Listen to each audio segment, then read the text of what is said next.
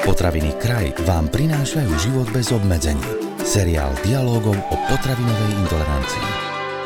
V rozhovore na tému alergia na bielkovinu krauského mlieka budeme pokračovať aj dnes. O odborný pohľad na vec sa už tradične postará pani doktorka Zuzana Abafiová z ambulancie klinickej imunológie a alergológie Imuline. Počúvate ďalší diel seriálu Život bez obmedzení, ktorý prináša sieť moderných slovenských potravín Kraj. Je možné na základe konkrétnych testov predpovedať, či alergia na mlieko u dieťatka zmizne, alebo ňou bude trpieť dlhšie, možno už stále?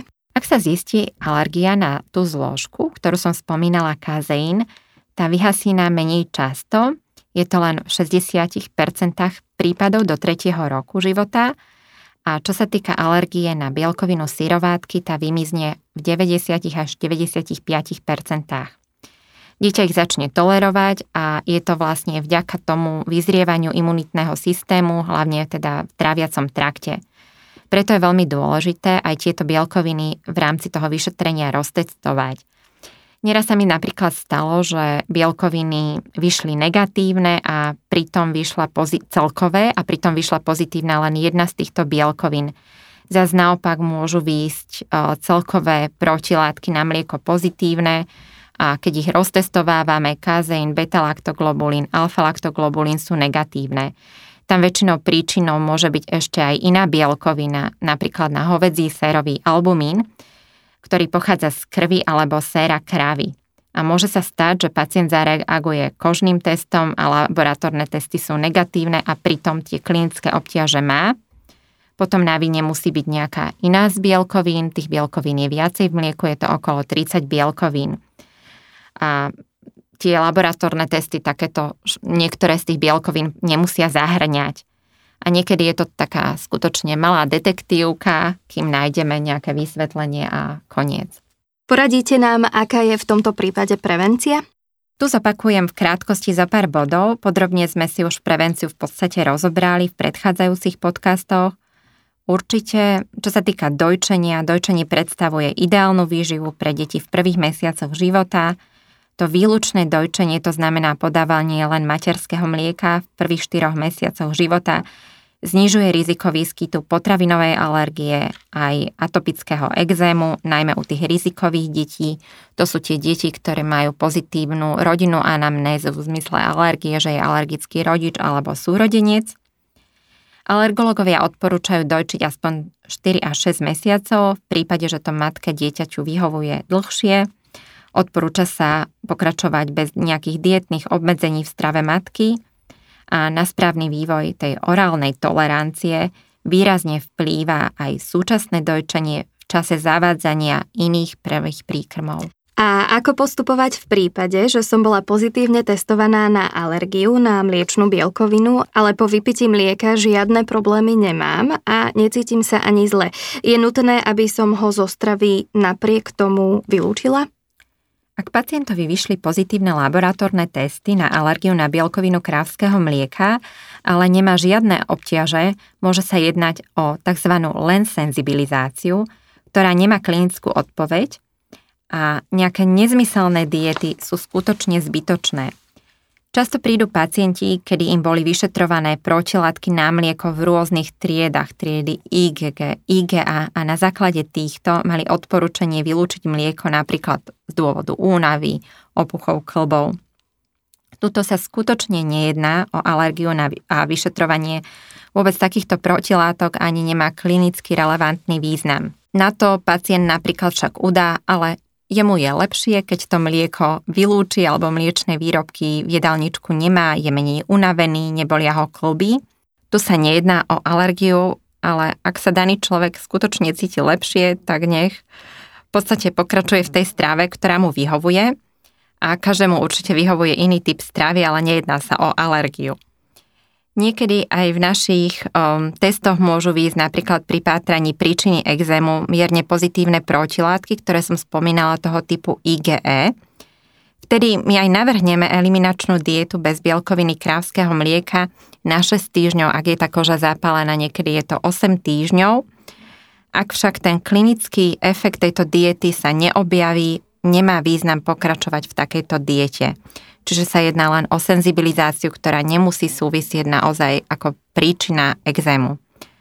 Hlavne u exematikov sa s týmto stretávame a mávajú často nález vyšších hladín špecifických IG na rôzne potraviny, najčastejšie je to mlieko, u exematikov detičiek je to veľmi často vaječný bielok alebo múka a pritom ani my sami nevieme, že či táto navrhnutá dieta pomôže. Chcela som podotknúť, že výsledok laboratórnych testov určite diagnózu samotnú nerobí, a často si ľudia dávajú vyšetrovať rôzne potraviny v lekárniach, laboratóriách, dokonca bežia reklamy niektorých poisťovní typu môžete sa dať vyšetriť na potraviny bez návštevy lekára, my vám to zaplatíme. Často nás to, myslím si, že tak dehonestuje naše vzdelanie a skúsenosti. Ja viem, že ľudia hľadajú veľmi rýchlu pomoc, odpovede a potom si laboratórne testy sami nevedia interpretovať. Počítače síce zhodnotia tento stav bez iných súvislostí o iných zdravotných ťažkostiach a pacientovom stave. A tuto si myslím, že ten ľudský mozog, skúsenosti sú určite nenahraditeľný. A často aj my po rokoch práce nevieme, ako máme u konkrétneho pacienta postupovať, čo mu máme poradiť, čo vlastne aj na základe tých testov bude správne a dobré.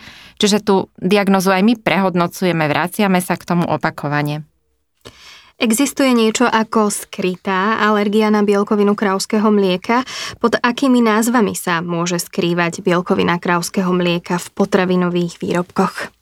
Skutočne označenia sú rôzne a môže to byť pod názvom takým jasným, ako napríklad mlieko, sušené, kondenzované mlieko, odstredené, maslo, podmaslie, tvároch, sír, puding, ale aj menej jasné, ako napríklad môže byť pod označením syrovátka, kazeín, kazeinát, proteínové hydrolizáty, laktalbumín, laktoferín, ale aj pod rôznymi anglickými označeniami whey, whey protein, hydrolizát, Takže nie vždy sú to, tieto názvy zrozumiteľné pre každého. A treba na to pamätať hlavne, že bielkovina krávského mlieka okrem mliečných výrobkov môžu ju obsahovať aj nemliečné produkty, môžu ju obsahovať napríklad aj rôzne údeniny, hotdogy, krémy, karamely, nugaty, ale aj margaríny, probiotika. Akými potravinami si môžeme nahradiť chýbajúci vápnik, ak nemôžeme konzumovať mlieko, ktoré ho obsahuje? Treba si na začiatku definovať potrebu vápnika v jednotlivých obdobiach života a nahradiť ho teda inými potravinami, ktoré ho obsahujú dostatok.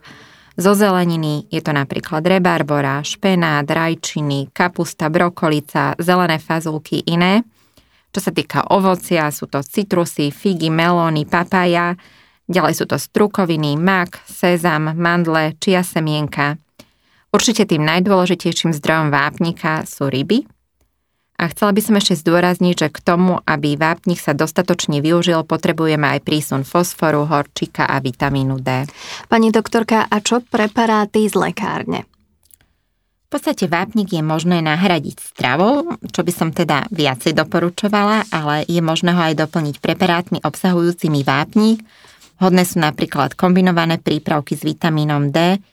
Je však v tomto prípade dobré poznať aj hladinu vitamínu D z krvi, a chcela by som upozorniť, že aj to nadmerné, nekontrolované a dlhé používanie týchto preparátov môže robiť nejaké problémy, napríklad môže vzniknúť zápcha alebo nadmerné množstvo vápnika môže spôsobiť napríklad tvorbu kameňov, obličkách alebo žočníku. Počuli ste ďalší diel seriálu Život bez obmedzení, s ktorým nám z odborného hľadiska opäť pomohla pani doktorka Zuzana Abafiová z ambulancie klinickej imunológie a alergológie Imuline. Ďalší diel si môžete vypočuť už čoskoro. Tento podcast vám priniesol kraj. Moderné slovenské potraviny.